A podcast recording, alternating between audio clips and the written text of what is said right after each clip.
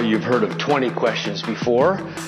This morning I ask you seven questions, not 20. Here are the seven Christmas morning, Christmas Eve morning questions.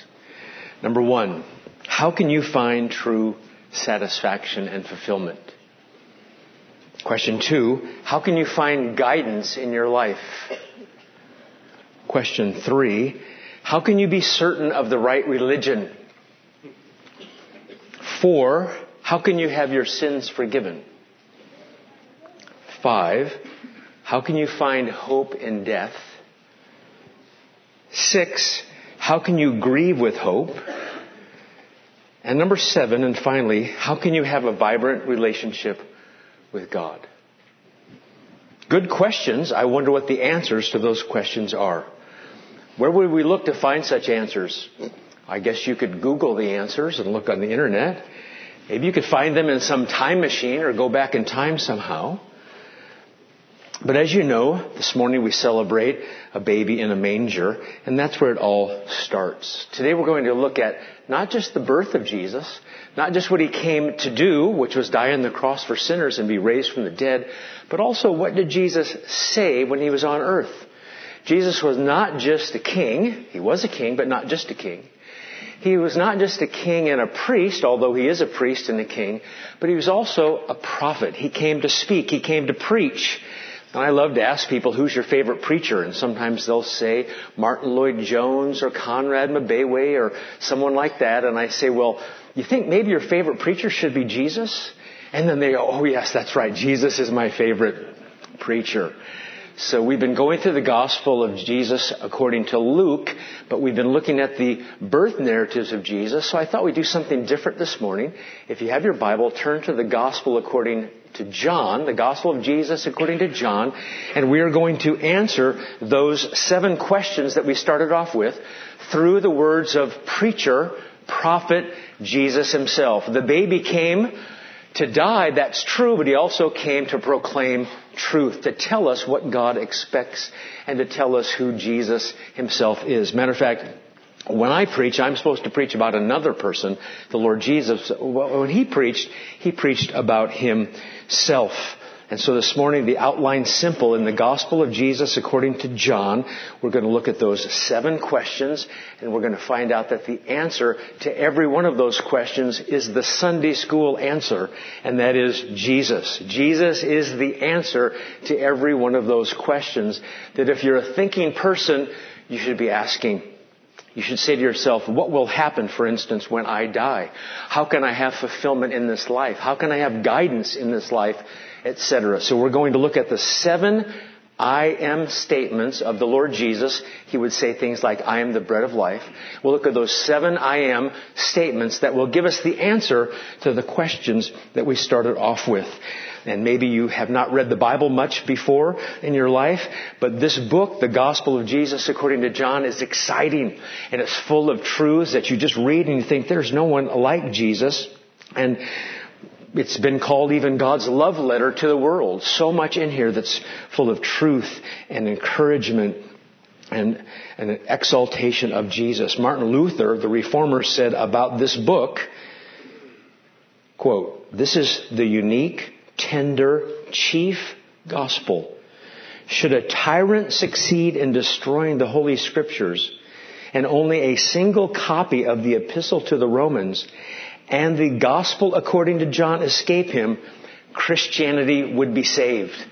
In other words, if you'd like to know exactly what's happening in, in the world and about Jesus, if you could have Romans and John, you would be safe. So we're going to look today at this book called The Gospel of Jesus according to John.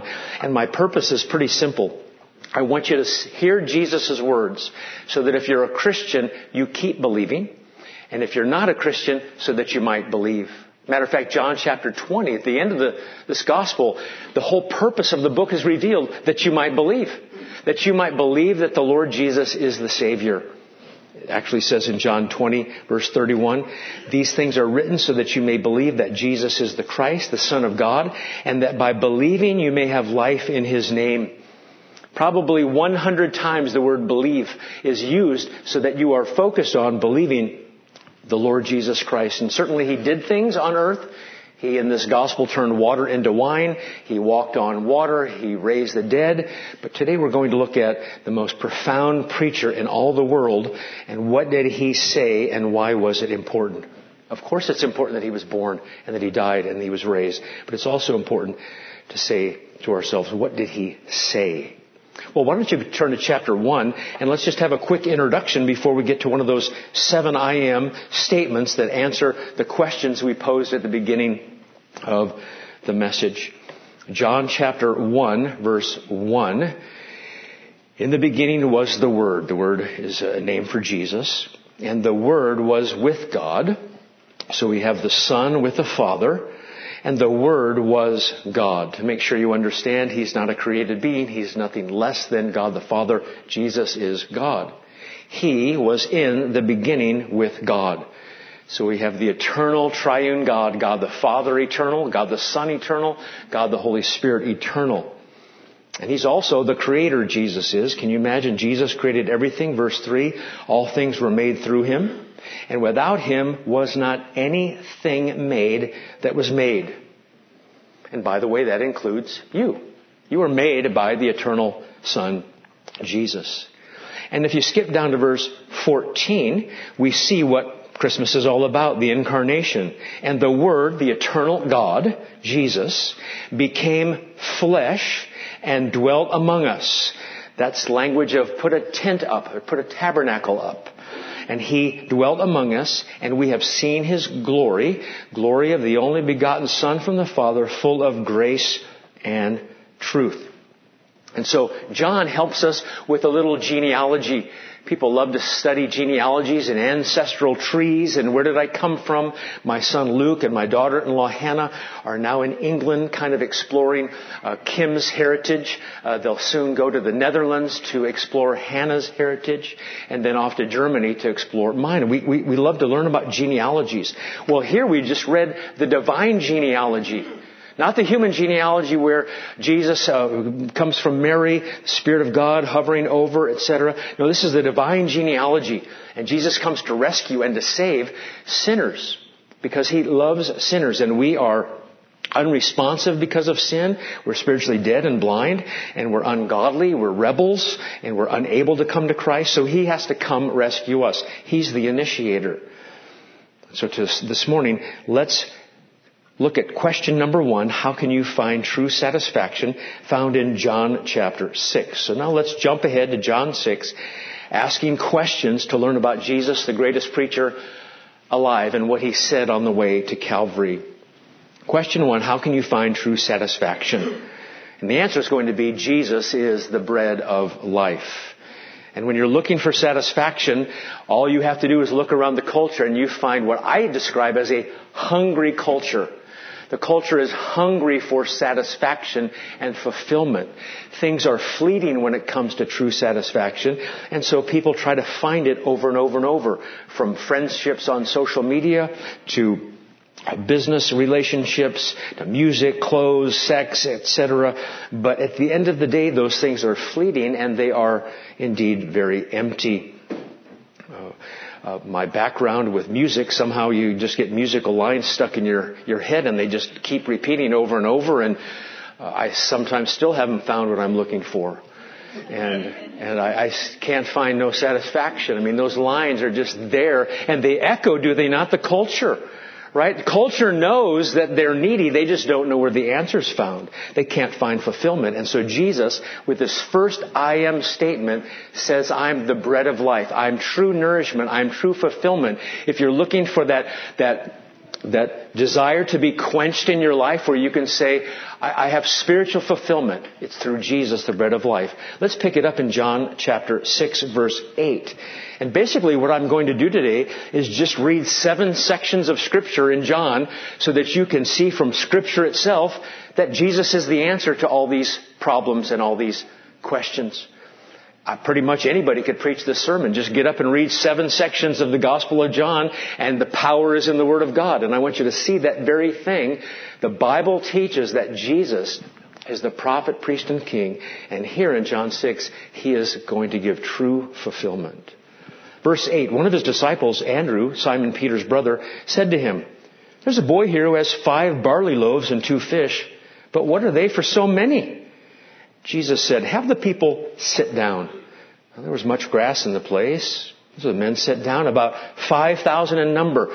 So that's counting the men. So we have children and women, most likely, probably 10,000 people sitting down to have a meal with five barley loaves and two fish. I guess we're really going to have to divide those up. It's going to be like a little tiny bit of food, almost like a communion sacramental meal, maybe? Let's find out. Jesus took the loaves, verse 11, and when he had given thanks, he distributed them to those who were seated, so also the fish, as much as they wanted. And when they had eaten their fill, he told his disciples, gather up the leftover fragments that nothing may be lost. So they gathered them up, filled twelve baskets with fragments from the five barley loaves left by those who had eaten. And the people saw the sign that he had done. They said, this is indeed the prophet, the preacher who is come into the world. Perceiving then that they were about to come and take him by force to make him king, Jesus withdrew again to the mountain by himself. Jesus feeds supernaturally all these people and then they thought, you know what, we should keep this man around and we could just have him dispense food anytime we need him. So they tried to grab him, as it were. And here we have the supernatural miracle. The compassionate shepherd feeds 10,000, could be up to 20,000 people. He walked on water next in the segment, and then we realize down in verse 24, something else is happening. John 6:24, so when the crowd saw that Jesus was not there nor his disciples, they themselves got into the boats and went to Capernaum, the city on the Sea of Galilee, seeking Jesus. And when they found him on the other side, they said to him, Rabbi, where did you come here? How did, when did you come here? Truly, truly, I say to you, you are seeking me, not because you saw signs, but because you ate your fill of the loaves. Do not work for the food that perishes. And you can see the turn here from physical to spiritual. You can see what Jesus is doing. Do not work for the food that perishes, but for the food that endures to eternal life, which the Son of Man will give to you. For on him God the Father has set his seal. They said to him, What must we do to be doing the works of God? This is the work of God. Not just for those men, but for everyone in this congregation today. This is the work of God, that you believe in him who, whom he has sent. So they said to him, then what sign do you do that we just, that we may see and believe you? What work do you perform? I guess they're not really impressed with the feeding of the 5,000, yes, 10,000, maybe 20,000. What are you going to do? And you know what's in the background? The Jews knew the background that for how many years did God feed the Israelites manna in the wilderness? It was a lot more than one day. If you calculate it out, it's probably about 14,600 days that God fed Israel in the wilderness with a bread-like thing that came down out of the heaven. Uh, and it was called manna. Do you know what uh, Hebrew for manna means? What is this? And I've told you before that when I go to West Boylston, we have a little restaurant called the Manor. M-A-N-O-R. And if you're not careful, you order food from the Manor and you don't know what it is and you're like, what is this? It's the manna. It's the manna in the manner. I mean, Moses fed us for 14,000 days plus and you do one day, if you're going to be the king, show us. If you're going to believe on you, show us. You know, give, give us a sign. Verse 32, Jesus then said to them, Truly, truly, I say to you, it was not Moses who gave you bread from heaven, but my Father gives you the true bread from heaven. See how Jesus is moving from temporal to spiritual? It's not really about bread, is it? The bread is just an idea of nourishment and, and sustenance. You're going to need spiritual sustenance, not just temporal, not just earthly. It's going to be Jesus himself. He's come from heaven. Remember in John chapter 1, we read early on that Jesus was the Word and the Word became flesh and dwelt among us. This is all just a spiritual illustration by the great preacher. Verse 33, for the bread of God, let's make it very specific, is he who comes down from heaven and gives life to the world. The real bread from God is not the manna that's floating down six days a week. It's God himself, the Son. That's the real bread. That's real fulfillment, real nourishment. And they said, give us this bread then always. And here comes the first I am clearly stated. Jesus said to them, I am the bread of life. Whoever comes to me shall not hunger. We're not talking about calories here, fat and protein. You see the spiritual connection. Shall not hunger, and whoever believes in me shall never thirst. That is Jesus making himself perfectly clear. As bread is able to satisfy your stomach and your craving for physical food, so too the Lord Jesus satisfies in a spiritual fashion. And you might ask yourself the question, why do I have that longing for meaning? Why do I have that longing for transcendence? Why do I have that longing for belonging? Because you, dear friend, were made in the likeness and image of God. And you have a desire for something that is not just on this earth, for something that's greater and bigger and more grand. Did you know the Bible teaches that God has put eternity in your heart? Because then you can have everything on earth and still not have everything. You're to be searching for something that's not just with your eyes and with your senses. There's something more, and that is obviously the Lord Jesus. Verse 36. But I said to you that you have seen me and yet do not believe. Thankfully, though, God the Father is involved, and even though stubborn human hearts might reject Jesus, the Father is going to do a great work. And it says in verse 37, all that the Father gives me will come to me, and whoever comes to me I will never cast out. Jesus' mission will come to completion. There will be success in this rescue mission. Verse 38, I've come down from heaven not to do my own will, but the will of him who sent me. And this is the will of him who sent me, that I should lose nothing of all that he has given me, but raise it up on the last day. This is the will of my Father, that everyone who looks on the Son, you too, dear congregation, and believes in him, should have eternal life, and I will raise him up on the last day. Do you see it down in verse 47? It's the same thing. Truly, truly, I say to you, whoever believes has eternal life. I am the bread of life. True nourishment, real satisfaction. Simply by believing. Bread, sustenance. Bread, a staple of life. Bread, something to eat that's a basic element for life. And how much more now the Lord Jesus, spiritual bread. Not Moses, not religion, not trying to be good. I think I, I, just have this yearning for, for something more. Well, the answer is the Lord Jesus, the bread of life. How can you find true satisfaction? The answer is the Lord Jesus. Number two, how can you find guidance in life? How can you find guidance in life? I mean, it's kind of a confusing world. You can find some guidance in life, I guess, online. But it's difficult. Who's telling the truth? Who can guide me in this dark world? One of the things I have done in my life is I've sold Duracell batteries and we also sold flashlights. So I like flashlights in every room. You probably do too. You didn't even have to work for Duracell. You could work for Energizer for all we know. By the way, we had a war between Energizer and Duracell when the two sales reps came into the same store and I saw they were Energizer people. I'm thinking, oh, this is a battle royale right now. Flashlights everywhere. Why? Because I need to see. Now I need to put reading glasses in every room with the flashlights because one doesn't work without the other. And, and just imagine walking in the dark and stubbing your big toe. And you're just like, oh, I mean, that's the world, by the way, running around in spiritual darkness, stubbing their proverbial toes because they have no idea where to go, who's right. And they heap up teachers after their own desires. They want certain things, so they find teachers who teach those certain things, and they have a, in their mind, a nice marriage. I think it's fair to say that this world is a world of spiritual ignorance. You just look at the news, look at the Middle East, Look at overseas, look at different wars, look at public policies. People are ignorant spiritually, probably ignorant in other ways too, but spiritually, we need guidance. And so if you go to John chapter 8, not only is Jesus bread, sustenance, fulfillment, He's also the light of the world to shine in spiritual darkness.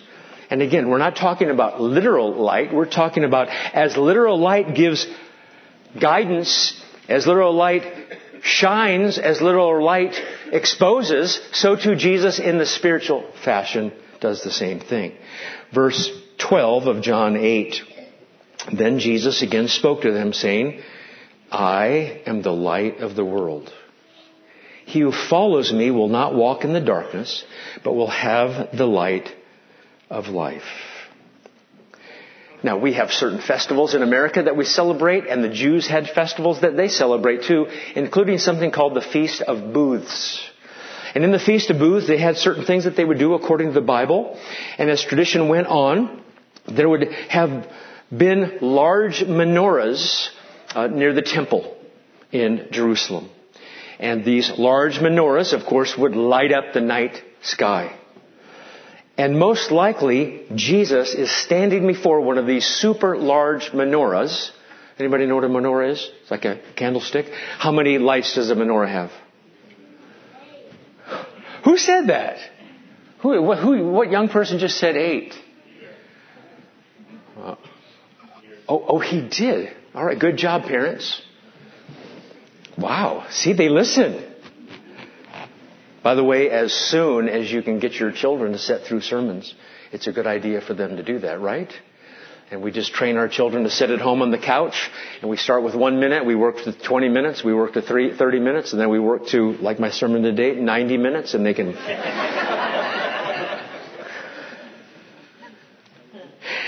and can you imagine? It's night, it's during this festival, there's all these people, and Jesus says, well, yeah, there's big menorahs there lighting up the night sky. Uh, the festival's going to go out and they're going to be extinguished, but there's a light that's not going to go out and I am the light of the world. And even when he talks about who follows me, you can see the illusions, can't you? You know what's going on as the pillar of fire and the pillar of cloud led Israel through the wilderness and they followed the pillar of fire, they followed the pillar of cloud. Just like that, you follow me, you're going to have guidance. John 1 4, in him was life, and the life was the light of men.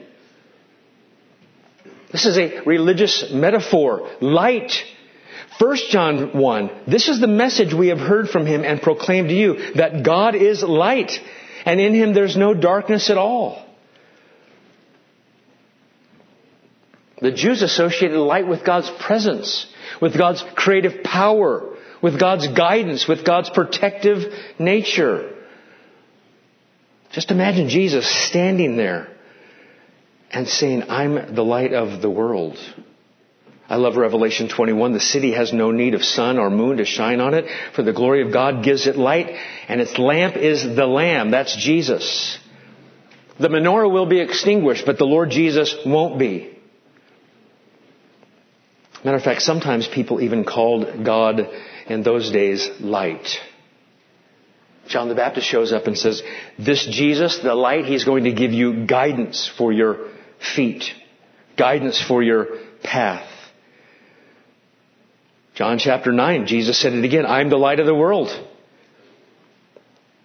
This is coming from the Old Testament in Isaiah 42. I will lead them spiritually. I will lead the spiritually blind by the way they do not know in paths that they do not know. I will guide them. And here's Jesus says, says he's the light of the world, essentially saying he's God. How did the Jews respond? John 8, 13. So the Pharisees said to them, him rather, you're bearing witness about yourself. Your testimony's not true. Mocking Jesus. That's not true. You're not, you're not saying the right thing. Skip down to verse 23. He said to them, John 8, 23, you're from below, I'm from above. You are of this world. I'm not of this world. I told you that you would die in your sins, for unless you believe, there it is again, that I am He, that I'm God, you will die in your sins. That's true for everybody here as well. So they said to him, Who are you? Jesus said to them, Just what I've been telling you from the beginning. I have much to say about you and much to judge, but he who sent me is true, and I declare to the world that I have heard from him. They did not understand that he had been speaking to them about the Father. So Jesus said to them, let me just make it clear, in other words.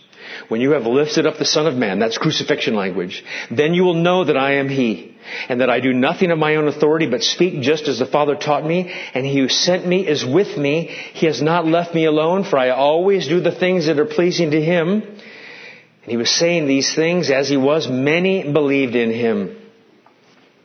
And verse 31, you know this passage, verses 31 through 33. So Jesus was saying to those Jews who had believed Him, if you continue in my word, then you're truly my disciples. And you will know the truth. And the truth will make you free. And they answer, we are Abraham's descendants. We've never been enslaved to anyone while they're under Roman occupation. P.S. How is it that you say you will become free? So what Jesus is doing, he makes a statement of deity. I'm the light of the world. And I light up spiritual darkness as it were. And as you see the fire on top of Sinai, that's God. That's me. If you see the pillar of fire in the wilderness, who's uh, uh, representative of God, that's me. And you think I'm just bearing witness of myself? It's the Father who sent me. I love verse 46 of the same chapter. Which one of you convicts me of sin? If I speak the truth, why do you not believe me? And at the end of the chapter, they pick up stones to throw at him.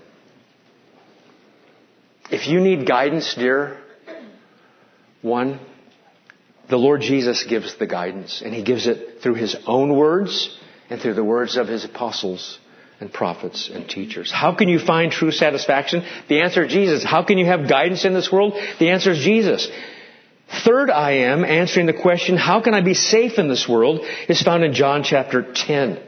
What we're doing this morning is simply going through the gospel of Jesus according to John and picking out the I am statements. You could pick out his miracles or you could pick out other things. We're picking out the I am statements because I want you to hear from Jesus himself how he preaches. I'm supposed to preach Jesus Christ and Him crucified, and that's exactly who Jesus preached, Himself and Him crucified. The third I am statement. How can we be safe in this world? This is kind of a dangerous world. Did you lock your doors today, by the way? Did you set the alarm? You're just looking at me. yes, they're rhetorical questions, except Peter might say, I did. How can we be safe in such a world? Not just physically, but spiritually. Did you know there are invisible forces called demons? Do you know Satan is real? Do you know Satan is marching back and forth, as it were, seeking to devour people? How can you be safe? John 10 answers the question. Truly, truly, verse 1, I say to you, he who does not enter the sheepfold by the door but climbs in another way, that man is a thief and a robber.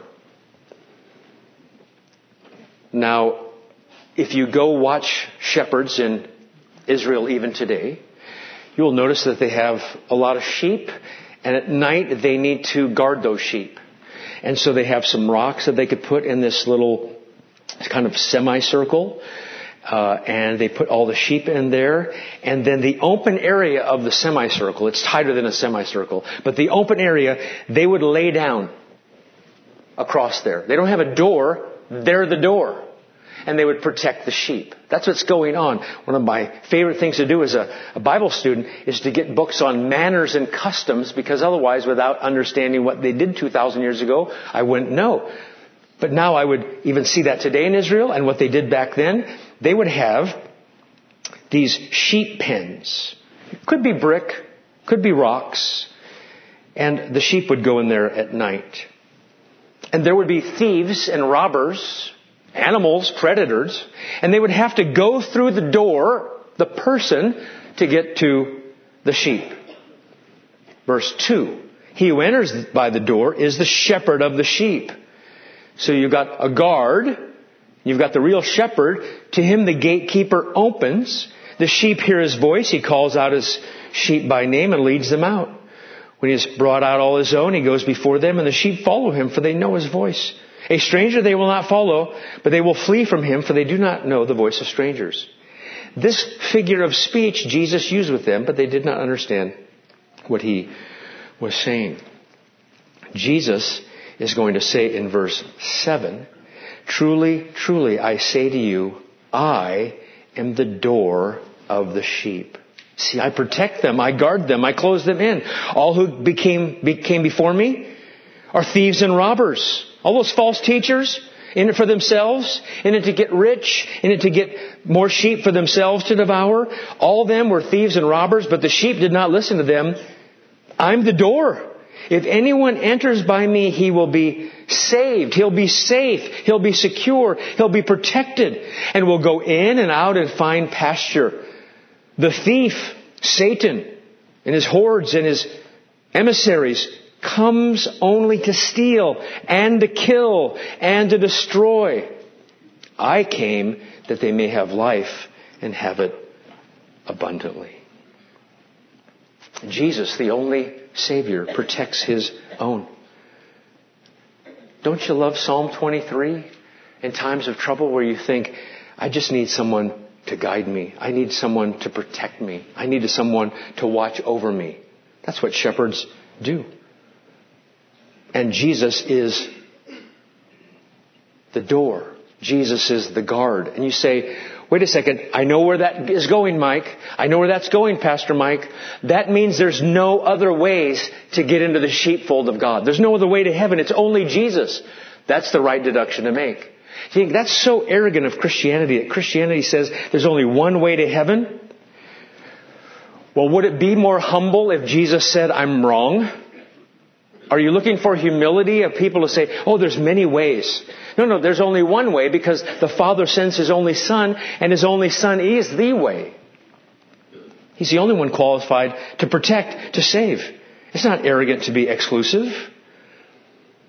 How can you be safe in this world? Jesus protects. And right on the heels of that, we have the fourth I am. Jesus is the good shepherd, which answers the question, how can you have your sins forgiven? Which means you have sins to be forgiven. I've sinned. You've sinned. God's holy. What are we going to do about it? We're going to need help because we can't get ourselves out of the situation. We can't extract ourselves out of sin's grip. Jesus, the Good Shepherd. Read verse 10 again, or I will. The thief comes only to steal and to kill and destroy. I came that they may have life and have it abundantly. Here we have it, verse 11. You know the passage. I am the good shepherd. How good is this good shepherd? The good shepherd lays down his life for the sheep. How good is the good shepherd? He dies on behalf of the sheep. He made him who knew no sin to be sin on our behalf so that we might become the righteousness of God in him. Verse 12 of John 10. He was a hired hand you're just in it for the money. You got minimum wage and not a shepherd who does not own the sheep. Sees the wolf coming. What do you think they do? Some hired hand when the wolf comes. Can you imagine the wolf? Just think about the teeth. Think about the, the, the, the, the, the look of the wolf. Here comes the wolf. It's either going to eat you or the sheep. You're like, I'm, I'm just getting minimum wage. What am I doing? He leaves the sheep and flees and the wolf snatches them. You can almost hear and scatters them. You can almost see. He flees because he's a hired hand and cares nothing for the sheep. He's in it for the money. These false teachers, they're in it for the money. They're in it for the fame. They're in it for themselves. And when push comes to shove and when there's enemies, they're going to leave. They're going to run. Unlike the Lord Jesus who will stay and take the brunt of it all. He says it again in verse 14. I'm the good shepherd. They're bad shepherds. Matter of fact, I don't know if you know this. I think it's Psalm 19, uh, Psalm 49, excuse me. That the Bible says for unbelievers, people that aren't trusting in this great Savior, the bread of life, that death is their shepherd. How'd you like to have death for your shepherd? If you're not a believer, that's who you have for your shepherd. Wouldn't you rather have a good shepherd? One that at his own risk protects, guides, forgives? Jesus is the good shepherd. Verse 14, I know my own and my own know me. Just as my Father knows me and I know the Father, and I lay down my life for the sheep. Unlike these hirelings, unlike the Pharisees, do you know that's the backdrop of this? What happened in John chapter 9? There was a man born what? Blind. Oh, if anybody needed a shepherd, it'd be a man who was blind. Maybe his parents would be a good shepherd. They weren't. Maybe the religious leaders would be good shepherds. They weren't. If any person needed a good shepherd, a protective shepherd, a shepherd to pity and to protect and to provide and to oversee and to care for at his own expense, it would be this man born blind in John chapter 10. And of course, the Pharisees weren't the good shepherd. The parents weren't the good shepherd. And so one of the great things about theology is an example here. John chapter 10 follows John chapter 9. Pretty insightful, I know. It's a key in her, for, for interpretation. But it's true. That man needed a good shepherd. And Jesus said, those Pharisees, those false teachers, they're not the good shepherd. I am. And by the way, I've got lots of other sheep. Verse 16, I have other sheep that are not of this fold. For this reason, verse 17, my Father loves me because I lay down my life that I may take, take it up again. That's why Jesus was sent. The Father and the Son with the Spirit there made an agreement to do this very thing before Genesis, before creation. No one takes it from me, but I lay it down of my own accord. Jesus is in charge. I have authority to lay it down. Jesus is in charge. Not Pilate, not Herod, not anyone else. And I have authority to take it up again, which he did on the third day. This charge I have received from my Father. Verse 27. Could there be better verses in all the Bible for security, for comfort? My sheep hear my voice and I know them. I know them and they follow me. I give them eternal life. They'll never perish. No one will snatch them out of my hand. I'm not a hireling. I'm not somebody just in it for the money. I'm not a false teacher like these Pharisees, scribes, hypocrites, lawyers. My Father who has given them to me is greater than all, and no one is able to snatch them out of my Father's hand. I and the Father are one. We could have a whole sermon on eternal security where you can't out sin God's grace. Do I want you to sin? Of course not. We don't want to sin. But we're safe. False teachers can't take you. Your own sins can't take you. No one is able to snatch them out of my Father's hand. Wolves can snatch sheep's, can snatch sheep out of hirelings' hands, but not out of the Father's hand. Jesus lays down his life for the sheep. Oh, if I could have a shepherd like that. And we do in Christ Jesus. Number five. Number five. And by the way, homiletically, the last few go faster than the first few. Just FYI. It's just the way it works, right? If you've ever taught the Bible, that's what happens. True satisfaction? Jesus. Guidance? Jesus. Right religion? Jesus. Sins forgiven? Jesus. How can you find hope in death? Jesus. John chapter 11. How can you find hope in death? Spending time in Dana Farber the last couple of weeks, seeing the people there, I'm almost feeling kind of sad and um, I don't know how to even describe it. I think I'm not even really that sick and I'm there. And so these other people need more attention than I do. And I just saw on Wednesday of this week in the cafeteria a man, probably 40 years old, in a wheelchair, bald, gray, not gray hair, but gray face. And his wife doting on him, ki- kissing him, being sweet to him. And I'm thinking, death is so awful. Sin causes all these things in life and then now cancer and death. And I'm thinking, it was sweet that she was sweet to him and, and I was glad for that. But what about death? What happens after you die and everybody's dying? Not only just a Dana Farber, but everywhere. We're all going to die. Where's the hope of eternal life? Where's the hope of the resurrection? Is this it? We're just going to live and die? This is it. Or is it? John chapter 11 asks, answers the question. There's a man who was a friend of Jesus, and his name was Lazarus, and he died. And so the sisters of Lazarus called for him. Because Jesus can help. Verse 17, now when Jesus came, he found Lazarus had been in the tomb four days. So he's dead. Bethany was near Jerusalem, about two miles off, and many of the Jews had come to Martha and Mary to console them concerning their brother. So when Martha heard that Jesus was coming, she went and met him, and Mary remained seated in the house. Martha said to Jesus, Lord, if you had been here, my brother would not have died. But even now I, I know that whatever you ask from God, God will give you.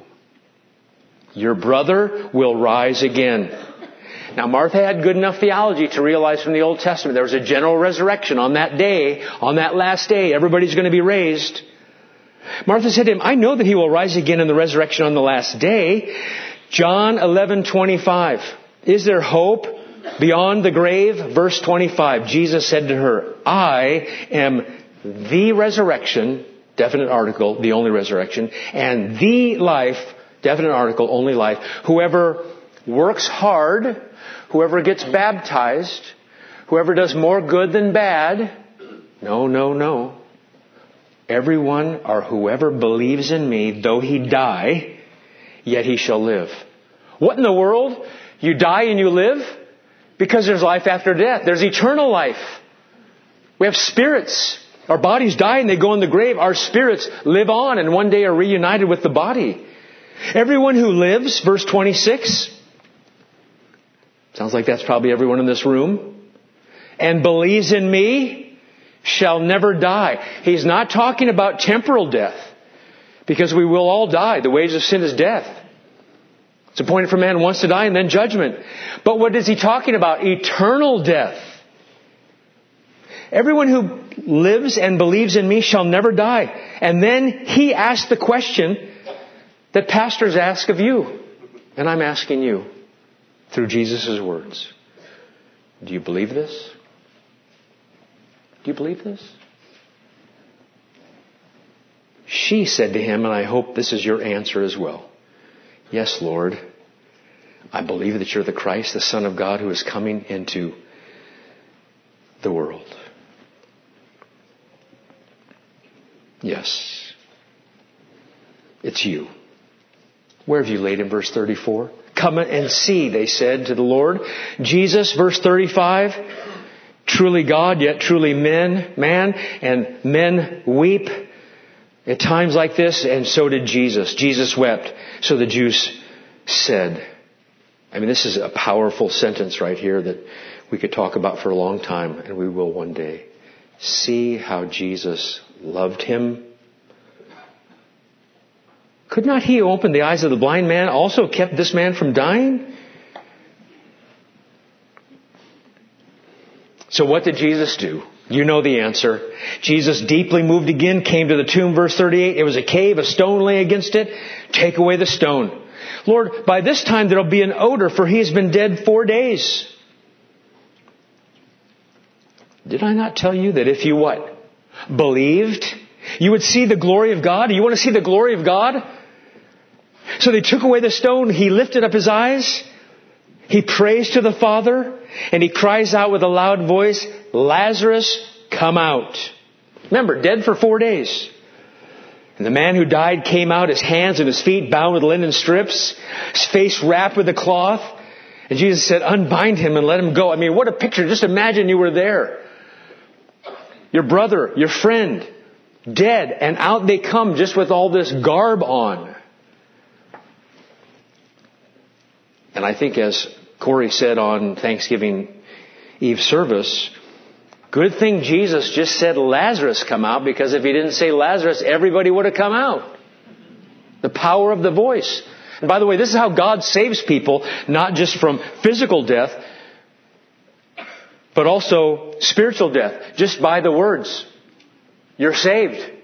Lazarus didn't say, let me take the first step. I do this and you do that and, and you do most of the work and I'll do some of the work and 99% you and 1% of, of, of me. No, no. We are spiritually dead like Lazarus was physically dead. How did Lazarus come alive physically? By the power of the spoken word. How do we come to life spiritually? By the power of the word. And then two more quickly. Number six, how can you grieve with hope? How can you grieve with hope? Found in John chapter 14. As we said earlier and just saw Jesus crying and even in our own congregation this week with loved ones dying, wives dying, parents dying. Is there any hope in the midst of grief? Well, the answer is found in John chapter 14 verses 1 and following. Does this talk about the exclusivity of Jesus being the only way? That's true. But more than that, it talks about Jesus giving encouragement to grieving people. And he says in John 14 verse 1, and I say to you as you have struggled this week, many of you, let not your hearts be troubled. Believe in God. Right? I talked to someone yesterday and I said, we believe in a supernatural God. We believe in a God who is not just natural, but supernatural, powerful, speaking the world into existence. There's a God in the midst of pain and grief and sorrow. We're not to have our hearts be troubled as Christian people. Believe in God. God is real. And God is in front of them. Believe also in me, Jesus said. How great is the comfort here? He uses language of marriage and he says, in my father's house are many rooms. If it were not so, I would have told you that I go and prepare a place for you. And if I go and prepare a place for you, in other words, as I would marry someone on earth, I'd go to my father's house and prepare a home for them. Not just a house, but a home. There'd be a room in my father's house. We all lived together as the same family. And I'd have my own room and I'd come back for you as, as the bridegroom comes and gets the bride and I'll take you to my father's house. You're safe. You're secure. I'll do all the work. And it's not you do this first. It's look at what he says. If I go, I will come again. I will be there also. Thomas said to him, verse 5, Lord, we do not know where you're going. How can we know the way? And Jesus said, You can figure it out. Jesus said, Just pray harder. Jesus said, If you live a holy life, I'll tell you maybe. What does he say? Thomas, I'm the way. I'm the truth. I'm the life. And no one comes to the Father except through me. And since you have me, you come to the Father. And even Peter, who just sinned in chapter 13, he goes too. If you had known me, you would have known my Father also. From now on, you know him and have seen him. Dear Christian, I say with Paul, Jesus' apostle, I do not want you to be uninformed, brothers, about those who are asleep, that you may not grieve as others who do not have hope. We have hope, for since we believe Jesus died and rose again, even so through Jesus, God will bring with him those who have fallen asleep or died. For the Lord himself will descend from heaven with the cry of command, with the voice of an archangel, with the sound of the trumpet of God, and the dead in Christ shall rise first. Then we who are alive, who are left, will be caught up together with them in the clouds to meet the Lord in the air. And so we will always be with the Lord. Therefore, encourage one another with these words. And number seven, John 15. What is the source of vitality and a vibrant relationship with God? And the answer is, well, Jesus. He's the answer. I am the true vine, John 15, and my Father is the vine dresser. Jesus says, if you want a relationship with me that's vibrant, that's nourishing, it's through me. I want you to know that Jesus, although he came to die, he also came to preach and to proclaim the way. And if you say to yourself, who else has the words of eternal life? Who else can guide me? Who else can give me satisfaction? Who else can give me hope in death? You're asking the right questions.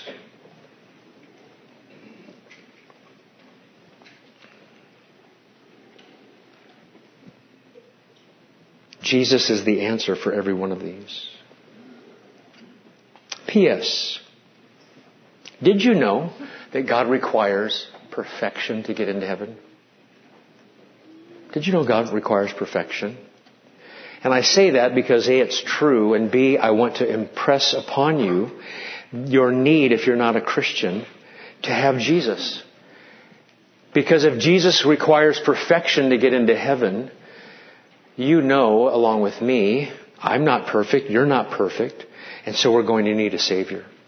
Jesus didn't come only to preach. He did come to preach, that's true, but he also came to die. And so Jesus comes to die and to preach and also to live. And so Jesus lives the perfect life. The Father says, This is my beloved Son in whom I'm well pleased. And when you believe on Jesus for the forgiveness of sins, you get Jesus' perfect law keeping. God sees you as perfect. And Jesus gets your sin. Sin's paid for. It is finished. Gone. And you have the hope of heaven. Because as God sees you, He sees you as perfect in the eyes of Jesus and in the Father's eyes.